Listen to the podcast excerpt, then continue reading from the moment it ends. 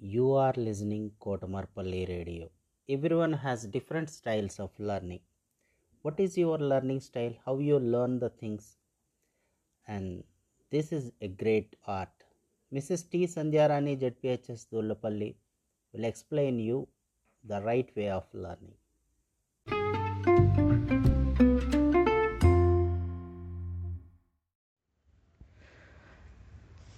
My dear friends and students, today in our English class, let us know what's your learning style. Everybody will have one different style. The value of education and its significance can be optimized if a student's learning style is identified correctly. Why is learning style important? Enhances creativity, encourages curiosity, develops critical thinking, encourages research and development.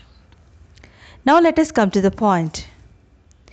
Education is the first early investment in a child's development.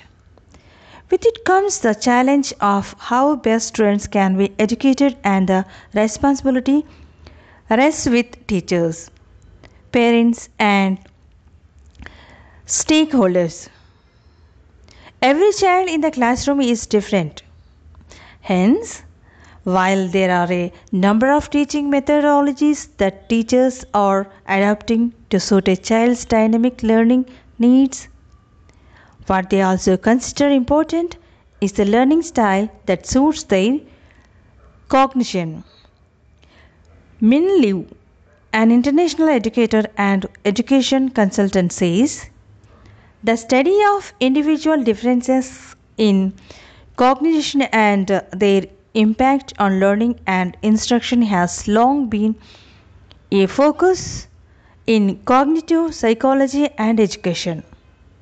Much research has been conducted to investigate the relationship between individuals and their ways of learning. As a result, there exists a number of learning styles that include visual, auditory, and aesthetic, each providing unique experiences when practiced in the classroom. What's important is that educators must observe their students and understand what method suits their students best. Visual. Simply put, visual learners grasp concepts and information by reading or seeing pictures, elaborating on the benefits of visual learning.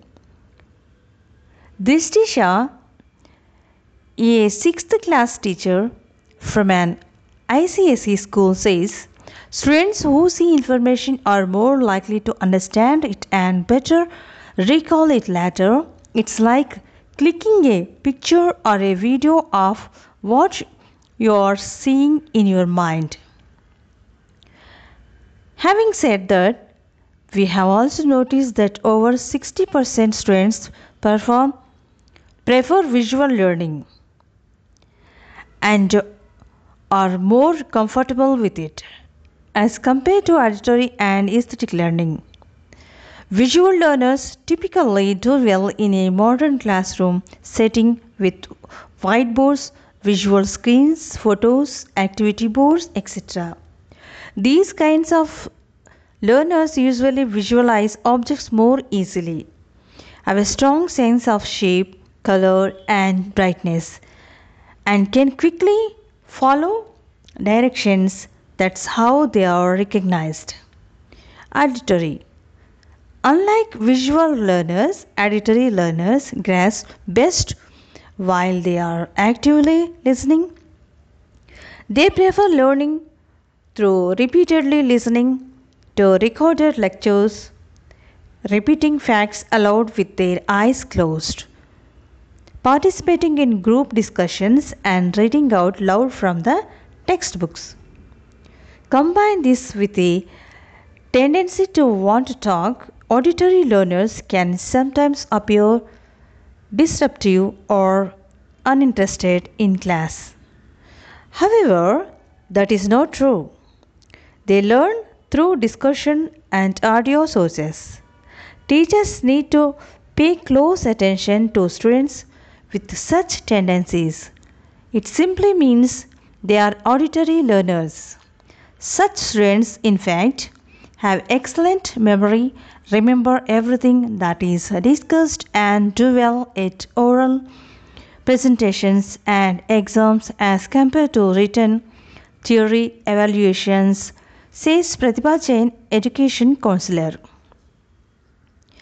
Aesthetic. Aesthetic learning, better known as tactile learning, teaches students concepts through physical educational activities rather than listening to a lecture or watching demonstrations.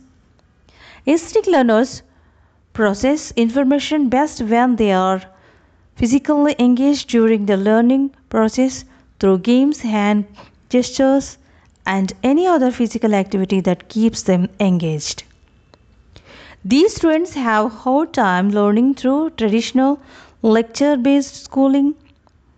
If you see students in class who are quick to react, perform well in art and drama, are good at sports, having high energy levels, are excellent at experiments and curation, and are expressive through hand movement, recognize that he is a aesthetic learner.